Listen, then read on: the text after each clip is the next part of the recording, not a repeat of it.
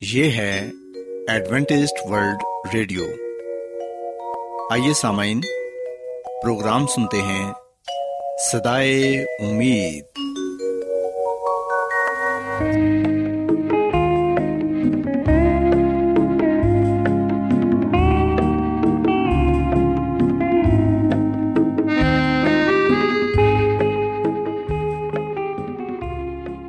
سامعین پروگرام سدائے امید کے ساتھ میں آپ کی میزبان فرا سلیم اور صادق عبداللہ خان آپ کی خدمت میں حاضر ہیں۔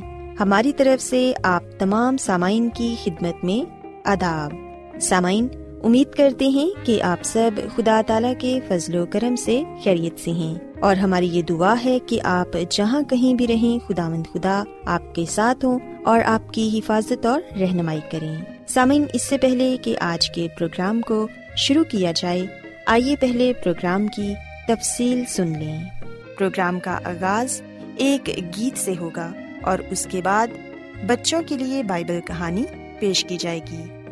اور سامعین، پروگرام کے آخر میں خدا تعالی کے پاکلام سے پیغام پیش کیا جائے گا۔ اور اس کے علاوہ پروگرام میں روحانی گیت بھی شامل کیے گئے ہیں۔ تو سامعین، آئیے آغاز اس خوبصورت گیت سے کرتے ہیں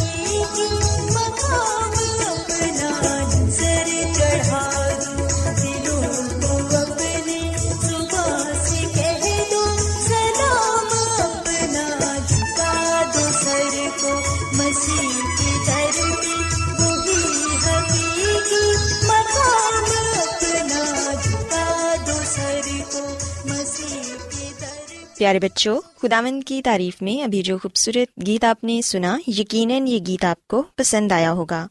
اب وقت ہے کہ بائبل کہانی آپ کی خدمت میں پیش کی جائے۔ سو بچوں، آج میں آپ کو بائبل مقدس میں سے یہ بتاؤں گی کہ جب انسان نے گناہ کیا، تو گناہ کی وجہ سے انسان کو کن حالات کا سامنا کرنا پڑا اور پھر خداون نے انسان کی نجات کے لیے کیا بندوبست کیا۔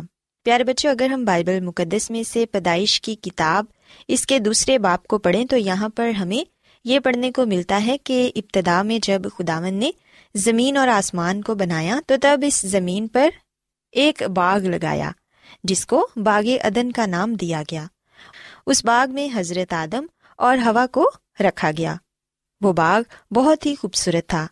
کیونکہ اس میں بے پناہ، خوبصورت، پھول، درخت، پھل اور ہر طرح کی آسائش تھی۔ آدم اور ہوا اس باغ میں بہت خوش تھے۔ ایسا معلوم ہوتا تھا کہ کوئی چیز ان کی خوشی میں خلل نہیں ڈال سکتی۔ پیارے بچوں، بائبل مقدس میں ہم دیکھتے ہیں کہ آدم اور ہوا خداوند کی قربت میں رہتے تھے۔ خداوند ان سے روز ام کلام ہوتے تھے اور ان سے باتیں کیا کرتے تھے۔ اس باغ میں ہر قسم کے جانور اور پرندے بھی تھے۔ سب ایک جگہ اکٹھے ہی رہا کرتے تھے۔ کوئی بھی کسی کو نقصان نہیں پہنچاتا تھا۔ لیکن پیارے بچوں، ہم دیکھتے ہیں کہ شیطان ان تمام چیزوں سے نفرت کرتا تھا اور وہ اس خوشی سے خوش نہیں تھا۔ سانپ سارے جانوروں میں سب سے چلاک جانور تھا۔ اور ایک دن شیطان سانپ کے روپ میں آ کر ہوا سے آہستہ آہستہ کہنے لگا کہ کیا خداون نے تمہیں یہ کہا ہے کہ تم ان خوبصورت درختوں میں سے کسی کا پھل نہ کھانا؟ لیکن ہوا نے جواب دیا کہ ہرگز نہیں۔ ہم جو پھل چاہیں کھا سکتے ہیں اور کھاتے بھی ہیں، لیکن ایک درخت ہے جو کہ اس باغ کے بیچ میں ہے۔ خداون نے اس درخت کے پھل کو کھانے سے منع کیا ہے۔ کیونکہ اگر ہم اس میں سے کھائیں گے تو مر جائیں گے۔ لیکن پیارے بچوں، ہم دیکھتے ہیں کہ سانپ نے بڑی ہی مکاری کے ساتھ ہوا کو اپنی باتوں میں الجھا لیا اور یہ کہا کہ تم اس درخت کا پھل کھانے سے ہرگز نہیں مرو گے، بلکہ تمہاری آنکھیں کھل جائیں گی اور تم خداون کی مانند بن جاؤ گے۔ سو ہم دیکھتے ہیں کہ ہوا آزمائش میں گر گئی اور اس نے اس درخت کے پھل کو توڑ کر کھا لیا اور پھر اسے اپنے شوہر کو یعنی کہ حضرت آدم کو بھی دیا۔ سو ان دونوں نے خداون کی نافرمانی کی۔ خداون نے ان دونوں کو وہ پھل کھانے سے منع کیا تھا، لیکن ہم دیکھتے ہیں کہ حضرت آدم اور ہوا نے دونوں نے وہ پھل کھایا اور دونوں خداون کی قربت سے محروم ہو گئے۔ ان دونوں کو اپنی غلطی کا احساس تھا کہ انہوں نے خداون کی نافرمانی کی ہے۔ اب وہ اس لائق نہ رہے کہ ادن جیسے خوبصورت باغ میں خدا سے ہم کلام ہوں۔ انہیں باغ ادن کو چھوڑنا پڑا، مگر خداون کو اب بھی اپنے ان دونوں نافرمان بچوں سے بڑی محبت تھی۔ خداون کو ان سے اتنی محبت تھی کہ خداون نے ان سے وعدہ کیا کہ ایک دن انسان اور خدا کے درمیان پھر سے ملاپ ہو جائے گا۔ اور خداون نے ان سے کہا کہ ایک نجات دہندہ آئے گا اور وہ تم لوگوں کو گناہ کی غلامی سے آزاد کرے گا۔ پیارے بچوں، ہم دیکھتے ہیں کہ خداوند خدا نے نجات دہندہ کی آمد کے متعلق وعدہ کیا، جس سے انہیں تسلی ہوئی۔ انہیں یقین تھا کہ خداوند اپنا وعدہ ضرور پورا کریں گے اور ایک دن وہ خدا اور انسان میں دوبارہ ملاپ کرا دیں گے۔ سو بچوں، اس بائبل کہانی سے ہم یہ بات سیکھتے ہیں کہ کس طرح آدم اور ہوا نے خداون کی نافرمانی کی، جس کی وجہ سے انہیں باغیدن سے نکال دیا گیا۔ لیکن خداون خدا نے ان سے وعدہ بھی کیا کہ ایک دن ایک نجات دہندہ آئے گا اور وہ تم کو گناہ کی غلامی سے آزاد کرے گا۔ سو بچوں، ہم دیکھتے ہیں کہ آج ہم سب اس دنیا میں جتنے بھی لوگ ہیں گنہ گار ہیں۔ ہم سب کو نجات دہندہ کی ضرورت ہے۔ اگر ہم یسو مسیح کو قبول کریں گے، ان پر ایمان لائیں گے اور انہیں اپنا نجات دہندہ تسلیم کریں گے، تو پھر یقیناً ہم بھی گناہ کی غلامی سے آزاد ہو جائیں گے اور خدامند یسو مسیح کے ساتھ آسمان کی بادشاہت میں جا سکیں گے۔ سو بچوں، میں امید کرتی ہوں کہ آپ کو آج کی بائبل کہانی پسند آئی ہوگی۔ آئیے اب خداوند کی تعریف میں ایک اور خوبصورت گیت سنتے ہیں۔ میری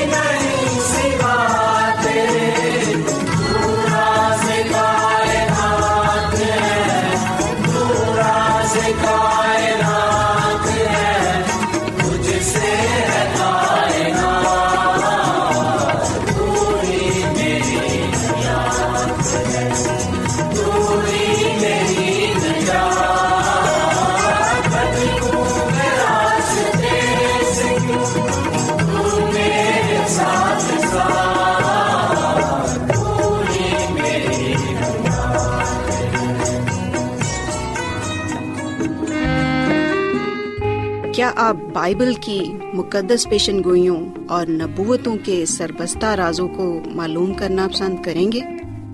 کیا آپ دنیا کے ایسے رجحانات کے باعث پریشان ہیں جو گہری طریقے کا اشارہ دیتے ہیں؟ ایڈوینٹسٹ ورلڈ ریڈیو سنتے رہیے جو آپ سب کے لیے صدائے امید ہے۔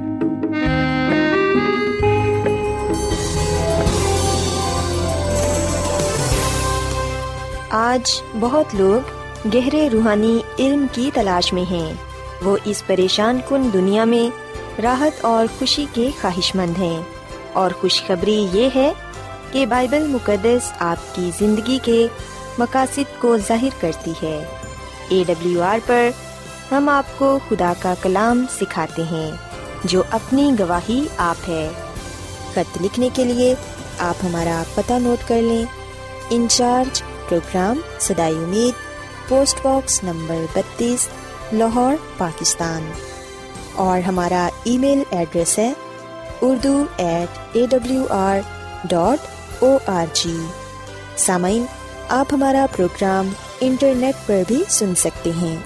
ہماری ویب سائٹ ہے W W W dot A W R dot O R G.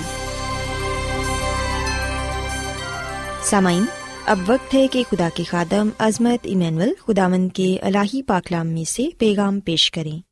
اس سے پہلے کہ وہ آج کا پیغام پیش کریں، آئیے ان کے لیے اور خدا کے کلام کے لیے دعا کرتے ہیں۔ اے آسمان اور زمین کے خالق اور مالک، میں اپنے نجات دہندہ یسو مسیح کے وسیلے سے تیرے پاس آتی ہوں۔ تو ہمارے ذہنوں کو کھول تاکہ ہم کتاب مقدس کی باتوں کو سمجھ سکیں۔ اور ہم پر اپنے پاکلام کے بھیدوں کو کھول، تاکہ ہم تیری مرضی کو جان سکیں۔ آج کا کلام تیری طرف سے ہو اور ہم سب کے لیے باعث برکت ہو۔ اپنے بندہ عظمت ایمینول کو اپنے جلال کے لیے کثرت سے استعمال کر۔ یہ دعا مانگ لیتے ہیں مسی یسو کے نام سے۔ آمین۔ تو آئیے سامعین، اب خداوند کے زندہ پاکلام میں سے پیغام سنتے ہیں۔ خداوند یسو مسیح کے نام میں آپ سب کو سلام۔ محترم سامعین، اب وقت ہے کہ ہم خدا کے کلام کو سنیں۔ آئے ہم اپنے ایمان کی مضبوطی اور ایمان کی ترقی کے لیے خدا کے کلام کو سنتے ہیں۔ سامعین، آج ہم ایک دفعہ پھر خداوند کے کلام میں سے سبت کے تعلق سے سیکھیں گے۔ جیسا کہ ہم نے پچھلے دنوں اس بات کو جانا اور اب تک ہم اس بات کو سیکھے ہیں کہ سبت تخلیق سے ہے۔ چھ دن میں خدا نے پوری کائنات کو خلق کیا اور ساتویں دن خدا نے آرام کیا یعنی کہ خدا نے ساتویں دن کو برکت دی اور اسے مقدس ٹھہرایا، کیونکہ اس میں خدا ساری کائنات سے، جسے اس نے پیدا کیا اور بنایا فارغ ہوا۔ سامعین، ہم یہ کلام پیدائش کی کتاب کے دو باپ کی دو اور تین آیت میں پاتے ہیں۔ ہم دیکھتے ہیں کہ اکثر لوگ سبت کو یہودیوں کا سبت کہتے ہیں۔ لیکن کلام مقدس سے واضح ہوتا ہے کہ اس سے پہلے یہودی لوگ ہوتے سبت موجود تھا۔ ہم اس کا آغاز تخلیق کے ہفتے میں پاتے ہیں۔ سامعین، یونانی لفظ سباتون، جس کا مطلب ہے آرام یا باز رہنا۔ ہفتے کا ساتواں دن سبت کا دن ہے، جو خدا کے کلام کے مطابق آرام کا دن اور خدا کی عبادت کرنے کا دن ہے۔ سامعین، سبت آرام کے لیے خدا کا دیا ہوا ایک دن شریعت سے پہلے قائم کیا گیا۔ یعنی کہ اس سے پہلے کہ تحریری طور پر شریعت کوہ سینا کے مقام پر حضرت موسا کو دی جاتی، ہم دیکھتے ہیں کہ سبت پہلے سے ہی قائم تھا۔ پیدائش کی کتاب کے دو باپ کی تین آیت، اس کا واضح ثبوت ہے کہ خدا نے ساتویں دن کو برکت دی اور اسے مقدس ٹھہرایا۔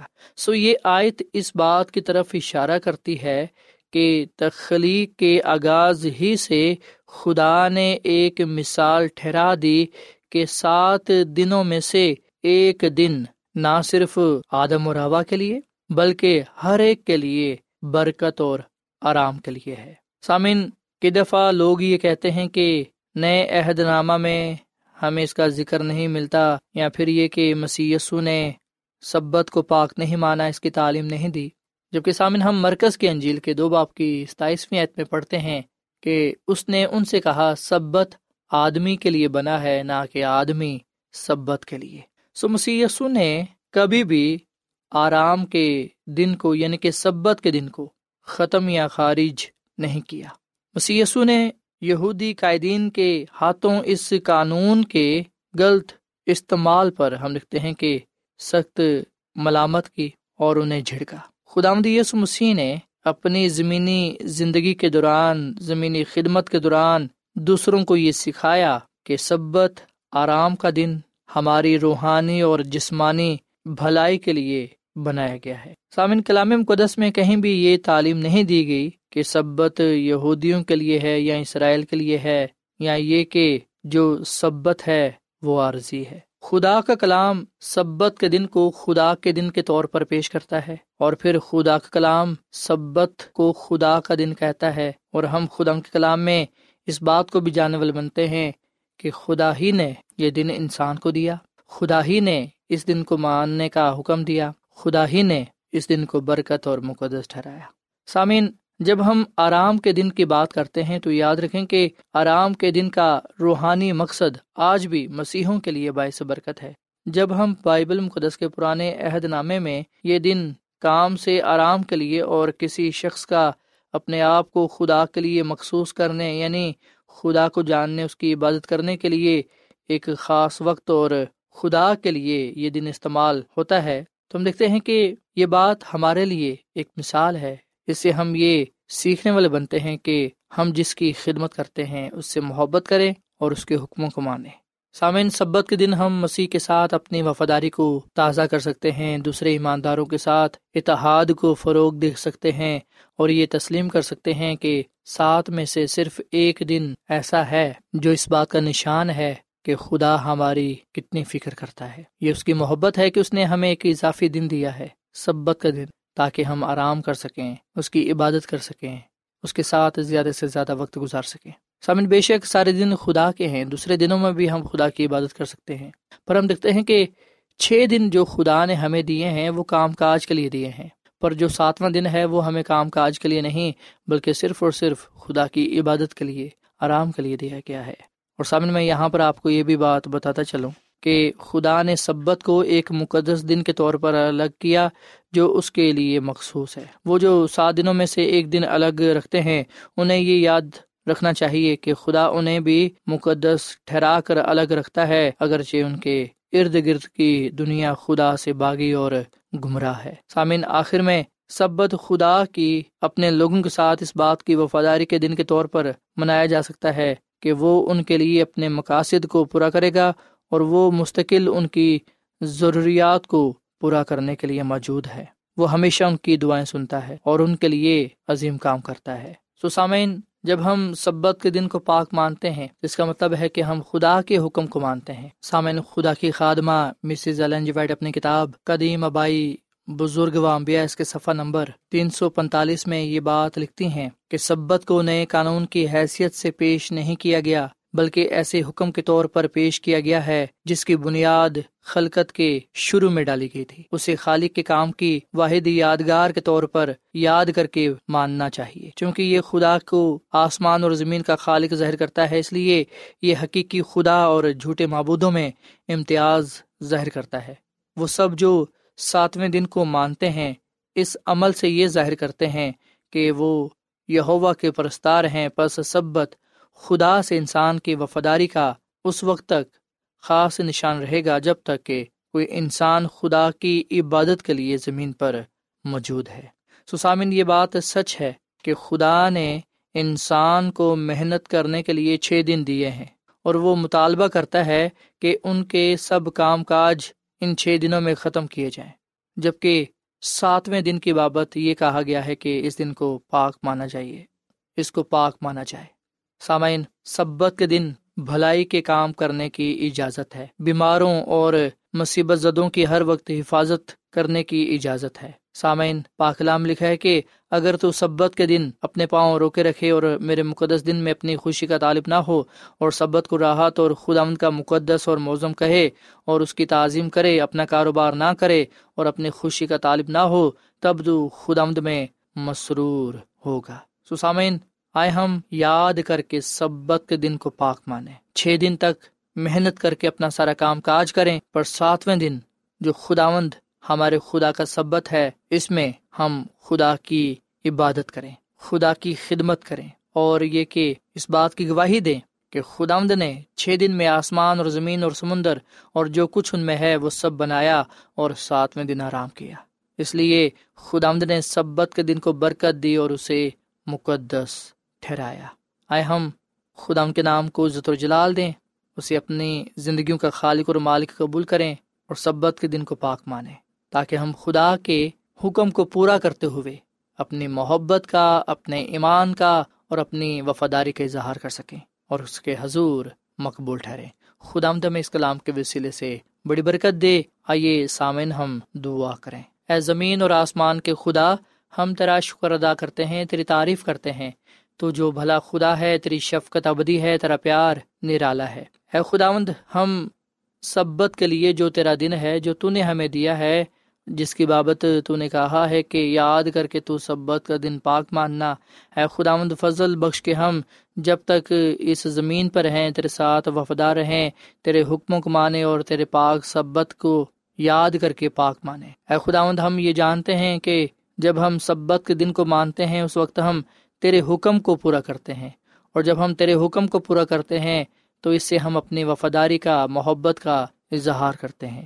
اے خدا فضل دے کہ ہم تیرے اس دن کو پاک مانے تاکہ ہم تجھے برکت پائیں۔ اور ہم لوگوں میں اس بات کی گواہی دینے والے بنے کہ صرف اسی کی عبادت کرو جس نے آسمان، زمین، سمندر اور پانی کے چشمے پیدا کیے۔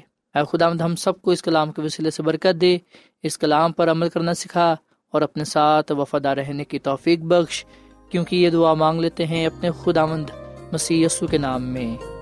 آمین۔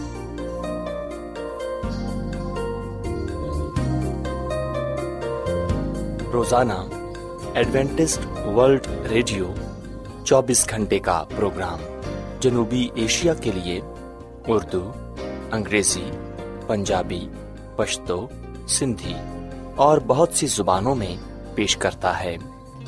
صحت، متوازن خوراک، تعلیم، خاندانی زندگی اور بائبل مقدس کو سمجھنے کے لیے ایڈوینٹسٹ ورلڈ ریڈیو ضرور سنیے۔